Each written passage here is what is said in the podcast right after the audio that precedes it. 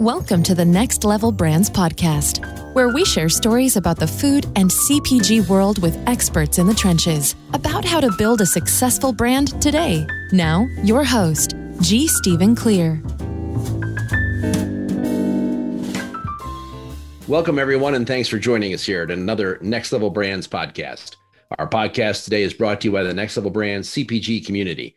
A merger of the experience of Next Level Marketing and the educational resources of Kitchen to Shelf, the Next Level Brands community brings together CPG entrepreneurs at all stages of growth, providing knowledge, training, courses, and networking, not only with fellow entrepreneurs, but also key partners within the industry, including packaging, finance, and e commerce. More details are available at nextlevelbrands.com. That's next with two X's, nextlevelbrands.com, what you need to know to grow. Hi, I'm Steve Clear, and I'd like to welcome to the show this week Katie McCarron. Katie is the founder of Portland Pet Food Company, a global manufacturer of human grade dog meals and treats based in a rather warm right now Portland, Oregon. Katie launched PPFC in 2014 after finding success formulating meals at home for her aging poodle, Rosie. Today, using the same recipe she developed for Rosie, PPFC provides dogs across the United States, Canada, and Japan products free of preservatives, additives, or artificial ingredients. Prior to launching Portland Pet, Katie worked in the healthcare administration, education, and business development. Her first business, Academic Network, provided educational programs for international food and pharmaceutical companies. In 2008, Katie sold Academic Network and focused on engaging with women owned businesses, organizations, and support activities. Welcome to the show, Katie. Thank you very much. It's a pleasure to be here it's it's been great to uh, great to finally line this up and and and talk to you. Uh, I've been watching Portland Pet Food for you know quite a while, and I think for the audience, we're, we're obviously going to talk about the entrepreneurship part of it, but also a little bit about we don't have a lot of pet food people um, from you know from time to time, but it's like okay, so we want to talk a little bit about how the category and stuff is very different. But the one begging question is, what does human grade mean? Um, human grade means that we use human grade ingredients in our dog food in meals and as well as our treats. And it means that the animals are meant to go into the channel for human consumption. Okay. And, and so it's okay if I eat it, not a problem.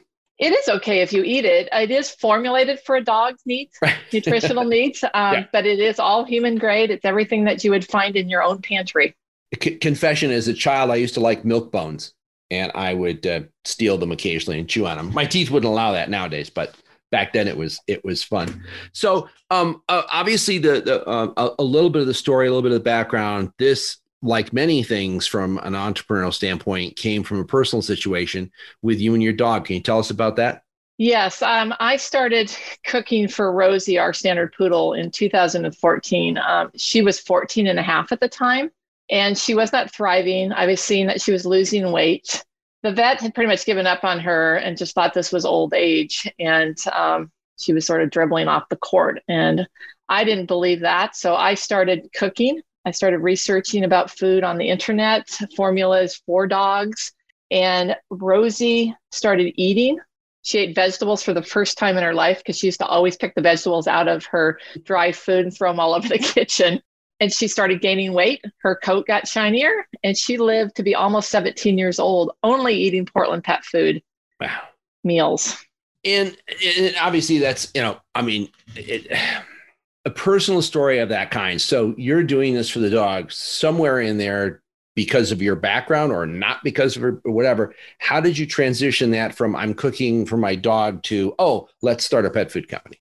Well, I had sold uh, my company a few years earlier. Um, I actually was quite happily retired, but out of the love for this dog, started cooking. And then, of course, my entrepreneurial spirit started thinking about are there other comparable products available for, for owners? And I noticed that there was a lot of raw dog food companies, um, but there wasn't a gently cooked dog food company. And being that my dog was older, she had difficulty transitioning to raw. We did try it um, so she was very pleased with the um, gently cooked, and I decided that there was an opportunity there. I started researching on on the internet, looking what other companies were out there and what they were doing, and decided to launch Portland Pet Food Company because I just saw that there was a need. There was not another, not a lot of gently cooked fresh meals at that time. So when you and, and similar, obviously, to people who you know, did you have to go find a commercial kitchen to do this? How did the health food, the health, health department, excuse me, you know, look at what are you doing? Cooking dog food? No, absolutely. I did need to prepare it within a commercial kitchen, and I needed to be certified by the Oregon Department of Agriculture for pet food manufacturing. I also needed to be certified for human food um, manufacturing. So, human food is produced in our kitchen too, so that we can claim that we are producing in a human food facility. We worked with the Oregon Food Innovation Center to help develop the formulas. I worked with a food scientist who had been involved in developing products um, in these retort pouches. We put quite a bit of time into research and development into the product before we before we really launched nationally.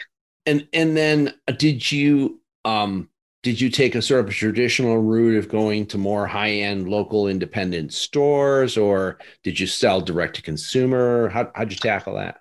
We started the typical route of an entrepreneur in food. We started in the farmers markets. Um, it did take some time to get into a farmers market because no one wanted to bring in dog food. Although once I convinced um, the first market that this was human food, they welcomed it. They saw the ingredients that we were using, and we had a wonderful experience working at all the different farmers markets in the Portland area. And then we started going to a couple trade shows in the pet food industry, learning about the industry, and decided to pursue marketing to pet specialty stores as right. well as natural grocery stores. Yeah. Does, does your farmers market have big signs like ours does that no dogs? no dogs um, th- this one actually did. Fortunately, that they had a set aside area for dogs so that we um, actually supplied some of the treats during those early days for the dogs that were waiting for the owners to be shopping when you were approach, I mean, pet specialty, I can certainly understand. That's one way to look at it. When you're approaching more of the conventional but upscale, you know, natural whatever grocery stores, um, what was your initial reception from the buyers on that? It was extremely positive. Um, they were looking for something that was pure and natural. They were hearing that feedback from their customers, and we launched at uh, Fancy Foods. I believe it was 2017, and and it was quite a surprise. People would look, why are you here? You're a dog food company. But as we started to explain wow. about our products and show them our products, and actually some people even tasted them, it was very clear that they had the connection that this was something different. It wasn't it wasn't another Me Too product in the pet food aisle. Um, it could be a complement to other brands, and they just saw it as a nice opportunity to present something new to their customers. So when that and, and that go when you're expanding, I guess, or distributing, did you end up working with as a distributor? Are there pet supply distributors, or did you go with a UNFI or a KeHE or a food? Dist- How did that work? It took a couple years for us to get into distribution. We were um, going direct to some of the stores. Uh, we were delivering. My husband, we called him Hound Dog. He'd go off and deliver to the pet specialty stores as well as to the um, natural grocery stores that we launched into it first here locally. Right. And we did focus on regional first. After we proved that we weren't going away and we were there about three years into the business, we picked up a regional pet specialty distributor. And then we also started to pick up um, natural grocery distri- distribution. Um, right. It was very nice here locally. A couple of the stores, um, like Market of Choice, New Seasons, you could deliver yes. directly to. They were very supportive as we grew, we started to expand with DPI, UNFI, and um, KeHE. Yeah, the three amigos. Um, yeah. You know, yeah, you, eventually you're going to have to, yeah, be, be there. Um, and did you have a plan to, or, so when you were regional and, and certainly with, with our friends, you know, in the Northwest there, there's a lot of, you have a lot of opportunity to do that because the stores are there when you decided to expand, did you sit down and say, okay, I think Northern California would be a good idea or Seattle or how, how did you, how did you look at that? Well, I would like to say that I was that well organized. Um, I did try to emphasize staying in the region, but when Wegmans on the East Coast approached us with 100 stores, I tough quickly yeah. figured it out and we actually went um, they use a small distributor and that's who we went through and it's been a great relationship. We've been in there a couple of years now. But we did did emphasize moving from oregon washington down through northern southern california and across um, we're in the lower southern part of the, the country as well as um, on the in the northeast and with with the folks that are your your customers, um, I I spend some time in the food business with Purina was a client for a number of years. Um, pet owners, and there's a lot of us, are very, very different about our, our pets. And particularly if we're looking for solutions or we're looking for something better. But if, but if I'm just say organic and, and, and, whatever, and I'm not necessarily vegan, but you know, if, if I'm at that with my own consumption, perhaps for my family, I'm certainly not going to leave my dog or cat out of that mix if if I can uh, if I can find something. So did you did you find those customers pretty quickly and then did you were you able to communicate with them either Facebook or email or whatever to figure out that wow there's a lot more people out here than maybe I thought. Yes, I mean we quickly learned. Um, we launched with the meals and then the biscuits. We worked with the local breweries. Um, we repurposed the barley. Um, but of course, we also early found that many people wanted a grain free product. So we started um, then developing some new formulas. Um, and people are, I mean, well, the pet food industry does follow really what is happening within the human food industry. As you can know now, plant based is very popular in human food. It's becoming very popular now also yep. um, for dogs and cats. Um, we aren't really following the trend so much. It's just trying to provide whole food nutrition. Um, as you know, in in human nutrition, things change about every 10 years. Um, yes. you know, sometimes things get out there before the science is really there about changing some ingredients. Yes. And, no fat, lots of fat, lots of carbs, no carbs. Yeah. Yes. Um, in, in, in going in that direction, um, with plant-based, obviously, and that's not where you, not where you started, but you know, um, but that, that movement is, uh, are you still working with formulating and working with food science or whatever to try to find something that works that's plant based because dogs and cats are carnivores so.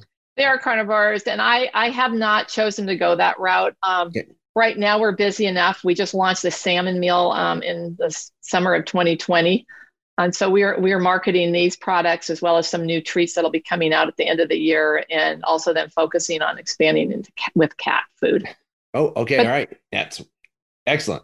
My cat is waiting. So great. I like to hear that. Buddy, buddy, buddy's waiting for some different food. Yeah. yeah. As, as, as, a lot of them are. Well, you know, that's the other thing too is, is, people sometimes forget variety. Oh, you know, my dog or cat or whatever like so and so, but they also like some other other stuff. I, I a friend who was um his cats were tuna flavor or tuna, whatever cats. And one day he's decided, oh, I got some extra ahi left over uncooked and he puts it down and they look at him like what does the chef get fired today or what? So you expect me to eat this raw? I'm not going to eat it raw. I want you know i want stuff in it. So they can be very very particular. The the the dog food on the other hand is um do you find that your customers have certain breeds of dogs and they tend toward the more natural food or is it is it just all across the board it really is across the board. It really is the customer that's looking for pure ingredients, uh, ingredients that they recognize. Um, you know, I always hear from customers, oh, my dog's allergic to chicken or, oh, my dog's allergic to pork. And I always encourage them not to rush to that one protein ingredient, but they should really look at and analyze and learn to understand what all the ingredients are that go into pet food. As you know, when you turn around a package of pet food, um, it's not untypical for there to be 50 ingredients listed. Yeah, yeah. And it's really important. It's very difficult to distinguish if some of those synthetic ingredients that are added or some of the vitamins and minerals may be actually the cause of these allergies. Yeah, my my favorite phrase is mechanically separated meat. Um, because I, I, I know what that means. And uh, yeah, but it's um uh yeah, there's an awful awful lot and, and and certainly hasn't necessarily gotten the attention that the human side of, of food has gotten over the years, but um, certainly, you know, more emphasis now. Um, let me ask you a little bit about from the business standpoint, what did the pandemic do? Well, the p- pandemic at first affected us like everyone, but it only lasted a couple months. Um, quickly, people went online to get their food. And some of the um, pet specialty stores particularly struggled because they had not in, embraced online as quickly as some of the natural grocery stores. Right. So they they did pivot. We did see a fall in business, particularly with pet specialty. We had always been online. We are on Amazon. Uh, we've we've just gone into Chewy at the end of 2020, and we also have our own website. So we had always been able to, where we were able to pivot quickly, and online growth, you know, at least doubled, if not oh, tripled, yeah, in 2020 yeah. for us. Yep. Yeah. And if and if if if I'm buying my groceries, I'm going right. I mean, it's just it's part of it. It's part of that whole food buying experience. If that gets switched, um, what's I think been interesting has been we were all sort of waiting for the rebound, which was okay. What how much of this we know it went nuts in e-commerce, and now how much of this is going to go back?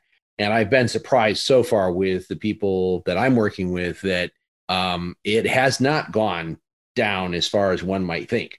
So those those purchases have not transferred back to retail. Not that retail is doing bad, but um, it didn't all just people just didn't suddenly oh I can go back to the store now I'm going to buy this in the store. They're kind of used to getting it through that channel or getting it delivered or picking it up either way, whatever however they do it, and the, a lot of them are sticking with it over a period of time. So we're uh, you know we're halfway more than halfway through the the year. Um, you know those habits are pretty ingrained now. It's been over a year that we've been shopping that way. So how do you how do you expect that's going to or did you see the same rebound or how, how did how did you look at that? No i'm in complete agreement with you. I think um, the consumer shopping habits have changed. I still think they want the um, in-store experience at certain times but it's become very convenient to be able to order go on to instacart and order your your groceries. You can also include your your dog food. Pet specialty stores have um, now included curb pickup or delivery, and those are the stores that have really done well. And I, I don't think that's going to change at all. I, I don't think there's any normal that we're going back to. Yeah, and, and, and, interesting you, you mentioned Chewy is I I looked at Chewy before just out of an industry, you know, I, I got to look at the stuff because it's what I do.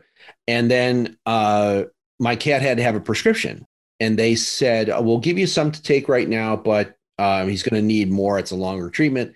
Um, you can get it at Chewy. We'll send it in." I'm like, "What? I'm going to get my prescription through a through Chewy?" Yeah, sure enough. And you know, and then a reminder, uh, you know, if it needed it because it needed two dose things, two two re, or a refill. And it was like, wow. And now all of a sudden, then I'm on Chewy going, oh, that's really cool. That looks nice. You know, like, whoa, maybe, maybe, you know. So there's this whole thing of transition. I would never have thought that from a vet I would end up getting the you know the prescription from uh, from Chewy. So just no, absolutely. These online platforms have really um, been very very convenient for the for the customer, and I just see continued growth there. What we did strategically so that we could still support our brick and mortar stores is both on Amazon and Chewy. We didn't sell in individual packs. We sold in a four pack for our meals. Right. Right. Um, so we were able to navigate uh, with this in-store experience supporting our brick and mortar stores but then also having the availability and then also creating a, a subscription plan for our customers and that really grew in 2020 I'll really bet. through our own website right right and and and katie what's the website for folks out there so they'll get it we'll yes it it's www.portlandpetfoodcompany.com just right on all the way out petfoodcompany.com Excellent. And we have a great um, selection. You can buy the individual packages. Um, you can save um, on the uh, subscription plan, obviously. And as I mentioned before, that's that's the plan that's really been growing for us. Absolutely. Um, let me ask you about you know sort of the transition. So you were a, a business person, entrepreneur, but you were also involved pretty heavily in academia. Uh, what are the what were the differences that you uh, had to adapt to when you you know started Portland Pet Food? Well, we don't just sell to the human, we have to also sell to the dog. So I have to convince the human to try the food. Um, the dog generally likes the food, so that's that's usually the easier sell. Um, it's really about education, and I did that in my previous business. Right, um, right. That's where you were. Yep. It, it it is difficult to grow a business when you have to heavily invest in education but the pure, simple, wholesome ingredients do draw people in at first. And then we have a lot of information that's available um, either through our website and then also for us doing demos, etc. Did you, um, kind of when you when you start to scale a little bit, right? You you you do this transition kind of from a food business, even though it's for dogs, to a logistics logistics business. Is the how do we get this produced? How do we get this? Did you guys maintain your production? Did you go to a co-packer? How did that evolve? Well, when we first started the business, our meals were uh, fresh frozen products. So we were producing those meals in the commercial kitchen as well as the treats. This has evolved since we went into the retort pouch. We now have a co manufacturer for the last several years for the pouches. And then we have continued to build out our bakery. And we've gone through three moves over the years, and we will now be, we're now building a new kitchen baking facility and hope to move into that by the end of September. Um, and then we're also looking at a secondary co manufacturer for meals to assure that we don't have any hiccups, because um, anything could happen, you know, when you just are relying on one upon one co manufacturer. Was the driving what or what was the driving force for keeping the bakery the, the bakery part of it, but using a co-man for the retort? Well, the real driving force is that we work with the local brewery. So we repurpose these spent grains, and that was going to be a little bit difficult working with some of the other bakeries. There was also a confusion part on human food bakeries that they couldn't um, have the meat. And we do bake. We have a bacon biscuit. We also have a bacon grain-free biscuit with meat. Yeah. Okay. All right. Yeah. Yeah. So then you would need someone from USDA on site. However, um, it is actually simpler than that because these human food bakeries just needed to go out and get a pet food manufacturing license. And since it's 3% or less of bacon bits going into these biscuits, it, it, it's fine. But it drove us at that time to start thinking about just building out our own bakery because it was getting very complicated. In addition, trying to find a human food bakery to do dog treats has, has been difficult. I, I can imagine. Yeah, I can see that. You know we use these very high high quality human grade ingredients and the consumer needs to understand that most dog food it may say beef on it and it may say USDA on the front of the package. That doesn't necessarily mean that it's human grade quality and going to go into the human food chain. It may have been an animal raised on a USDA farm and that's that's why the creative marketing with the USDA on the front right. of the package can be there. Oh, I love the it. animal. The animal may have been sick, older, and is sent to a rendering plant because it's not fit for human consumption. Right. And at a rendering plant, you have all sorts of animals going in, as well as you know roadkill. There can be zoo animals. The meat is heated at such a high temperature to destroy all the bacteria because these are diseased animals that have been lying around. Right. And this is where you see a lot of the recalls because of the medication that they put to put the animals down is still within the uh, food when it comes out of the rendering plant. And that's where a lot of the recalls have come from. Or once they've destroyed all the nutrients, they have to add back in synthetic vitamins. Right. And those vitamins right. are from around the world. Right. And that is why we chose not to add any synthetic vitamins. All of our all of our ingredients are sourced here in the United States and what and what's in it is what's in it. So if it has vitamin A, it's got vitamin A. If not, right. Yeah. Exactly. Yeah. Yeah. Um, you you mentioned briefly about um, the some some new stuff uh, coming along. Can you talk a little bit more about how you decided what to do next? Well, we um, interviewed some of our customers. Um, we went through quite a, a branding exercise in, in the fall of 2020. It was a good time to do it during the pandemic. Um, we did, did, a lot of this via Zoom. It was really very interactive, uh, doing these focus groups It's online. And we listened to some of the, the needs that they wanted. And we've been asked for cat food since day one. Um, obviously, I wanted to focus on the dog food and get that off and, and, and started. Um, but we've listened and we'll be coming out with a couple different formulas in 2022 for the cats, as well as some new treat lines all right, if you need a beta tester, Buddy is very gregarious and and gives great feedback for for treats. So you can do that. Okay, that sounds uh, great. I'll... He's he's interrupted a couple podcasts actually in, his time. Just all of a sudden shows up outside the door and yeah, well, we have to we have to deal with it. You know how to you know how that. Oh, is. I know. Yeah. I have Winnie wandering around the house here. We yeah. oh, we, yeah. We've had we've we've had dogs and uh, uh, on you know on the show as well. And as I mentioned to you beforehand, we've had construction on the show in yeah. the middle of the show. So yeah, these things things have, but people get used to it. I think one of the things that's kind of interesting is you were talking about all your Zoom meetings and stuff, and you're right. It was a perfect time. People were home. Um, they were with their pets probably, and uh, you know you could you could get that. They have a little time and whatever. But our our tolerance level now also particularly more on the video side audio not we don't worry so much but on the video side our tolerance for the sort of imperfections in production has risen incredibly during zoom where stuff that i would have been totally embarrassed about to appear on a show before i today i wouldn't think anything of. You know we've been through it and and and you know done done that as it were. Um when we went into pandemic how was the switch from one-on-one in-person buying to having to deal with zoom or remote or it did was that you know an issue? No i mean we quickly um, tried to connect with buyers um, and working with our brokers uh, each one approached a little bit differently but approaching the buyers with either a one-on-one zoom meeting we did participate in a few virtual shows i would say those were not as successful as i would like them to have been yeah, I think that's yeah, pretty common. Yeah. But it really made us think about, you know, our growth and we were growing rapidly. We were relying a lot just on our brokers where we reached out to some buyers and just said asked for some one-on-one meetings. And I have actually found that to be very, very constructive. There's nothing like talking directly with the buyer and, and keeping that connection and relationship growing. So it was a it was a good learning experience for us too. And we want to continue to keep those more one-on-one relationships going.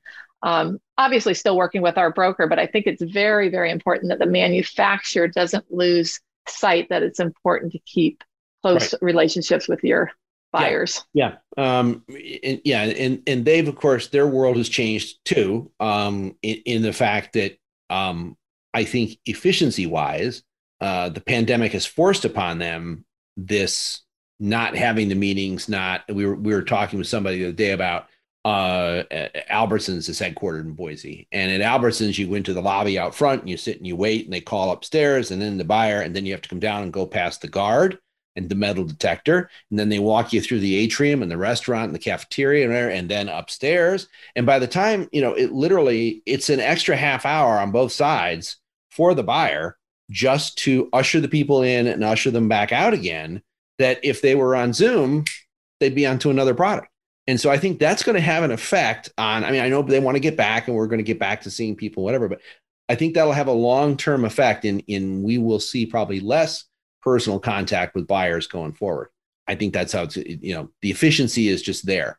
So, cause you can send, I mean, not that, not that the buyer's tasting your food, but if you're, if you're doing, if you're showing a new product to a buyer, you can send it to the buyer. We can be on Zoom. The buyer can taste it and make a determination. You know, there's a, yes, yeah, there's some downsides to it if you have to do preparation because you don't know what the buyer's preparation right levels are or anything else. But you got to it, will be it'll be slightly different. Um, what about you know going down the road? Um, is this with Portland Pet Food? You, is it something that you would see in like a Walmart going down the road, or are you staying with at this point at least uh, more higher end stores? Funny you ask. We were just having this conversation again yesterday. We seem to have it about once a month. We are sticking right now with the natural grocery stores as well as pet specialty and then our online. Um, we are focusing also a bit on export. Um, we just have shipped um, to the Pet Valu stores. They they are a pet specialty store, but they're, we're in over 450 of them now in Canada. Uh, and we're um, shipping to Japan we are hopefully going to have a shipment going out for a show in Shanghai at the end of August here in the next few weeks. Uh, so we really also see export as a huge opportunity for us. Um, you know, as we grow and scale, uh, we may be able to also bring down some of our costs for right. our consumers. But right sure. now, because we're still fairly small operation, we are using human grade ingredients. It is fairly expensive. So I'm not sure it's the best match for some of the larger box stores at the moment. Right, right. On the export side though, how did how did that occur? Were you approached or did you guys decide that oh I want to start selling in Japan or Korea? I actually joined an organization here. It's one of the four regional organizations. Uh, it's called WUSATA, the Western United of States course. Trade yes. and Agricultural Association. Yep. And I think it's a little secret. Not that many people know about it. So it's great to talk about it today for a minute. I highly encourage yes. anyone within the food yes. industry to tap into this resource. Um, for some of the shows in the United States that we go to, we are eligible for 50% reimbursement uh, for the cost that we have with that show. Right. They also organize trade missions. There's tremendous amount of educational experience, either through webinars or just on their website. So we have really utilized that um, connection to expand our network um, here in the states, but mainly um, internationally. Yeah, and it's uh, it's great because uh, we're actually just getting ready to do with uh, one of my clients, Sunrise Fresh. We're doing the Korea show. Okay. Sent the paperwork for that and whatever because uh, they're a dried fruit company, and dried fruit indexes like at three hundred percent in Korea what it does in the U.S. It's like okay, why wouldn't we sell there? It's like, you know, right. And you got to go through the, but WUSATA does, it helps out so much. And then I, I think you've gotten them or whatever, but in the last week and a half, we've probably gotten notices about a dozen at this point virtual, but shows or trade missions, right? Where they're come, where they come here, whatever, and visit.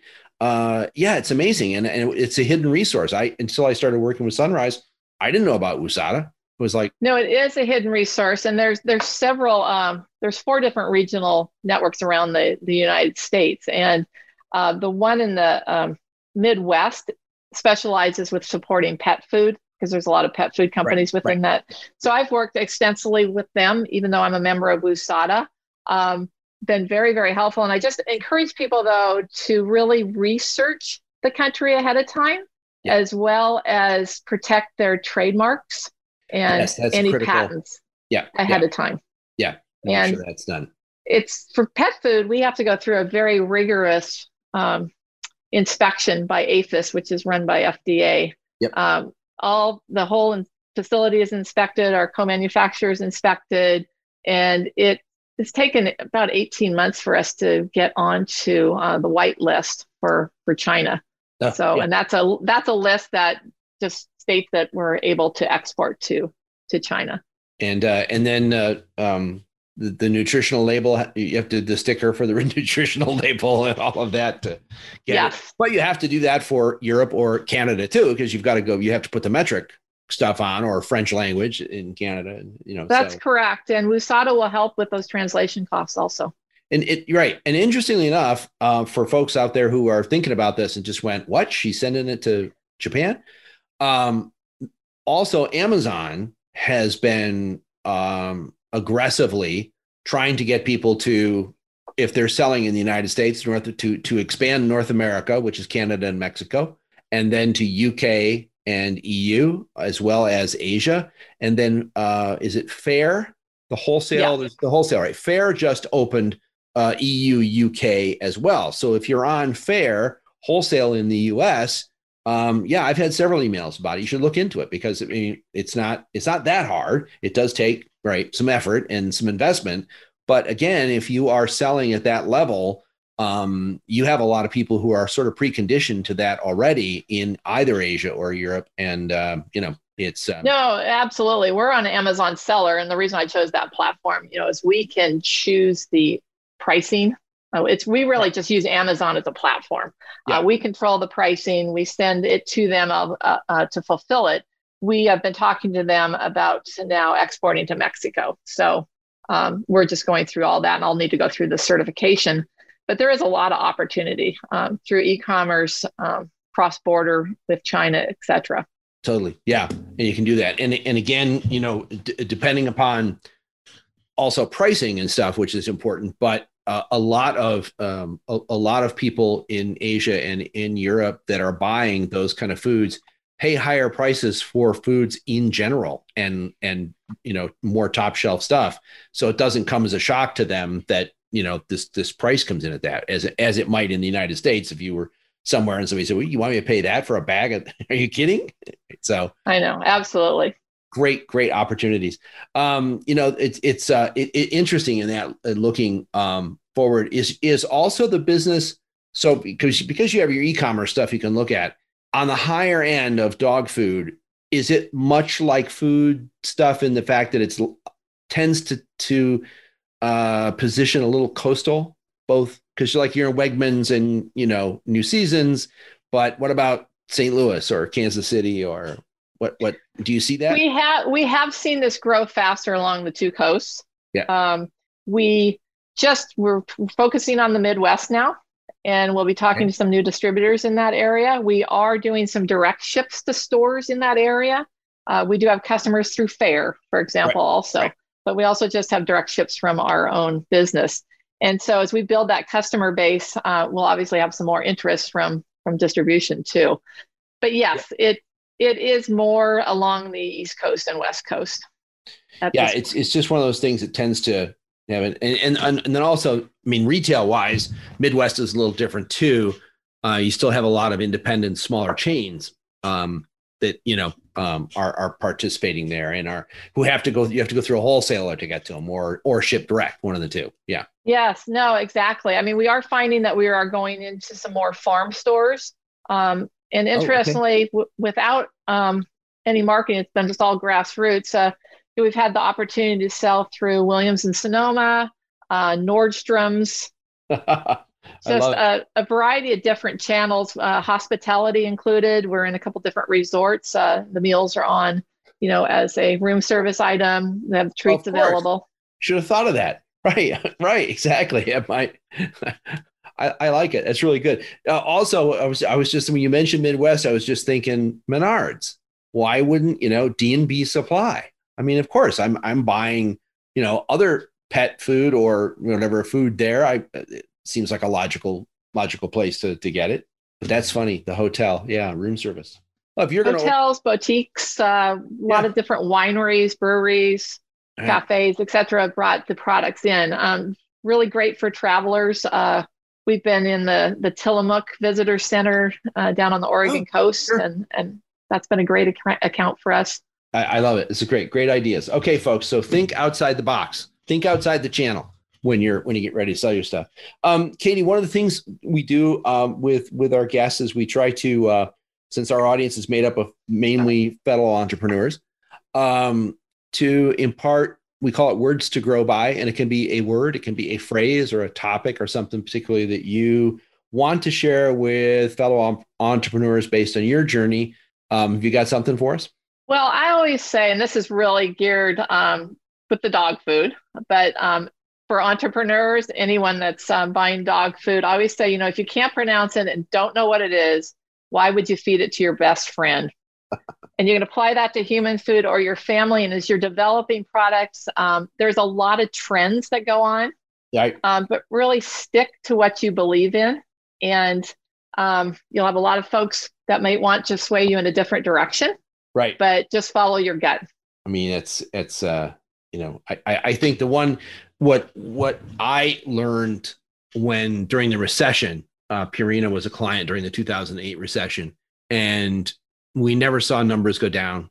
We never reset targets because people were out of work or whatever else, but that wasn't going to affect really how they treated their pets or it just it just didn't didn't didn't happen. Those guys you know was like okay it's yeah we know it's tough but um you know it's gonna it's gonna continue because it's it's different. It's pet children or however we we view them but yes if you can't pronounce it don't feed it to them doesn't sound like well and for someone more my age i mean it's proven that having a pet extends a healthy lifestyle too and helps improve that you're out for your walks um, right it's a companionship and so these furry friends deserve the best also exactly somebody to listen to you at the end of the day about all the stuff that's gone on with the co-manufacturer and everything else. It certainly helps. Well, Katie, hey, I really appreciate you taking the time to be with us today. Uh, wanted to hear the story about Petland Port Food for quite a while, and we have. Folks. You can get more information portlandpetfoodcompany.com and you can find it in a whole bunch of places out there. But by all means visit the website see more about the the story and, and what katie's done uh, and her team. It's been great. So thanks for joining us. Thank you very much for having me today.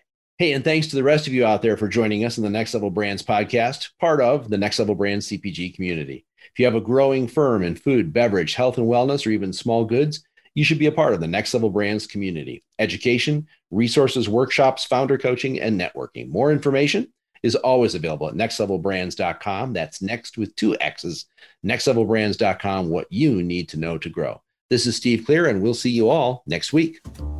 Thanks for listening to the Next Level Brands podcast with G. Stephen Clear.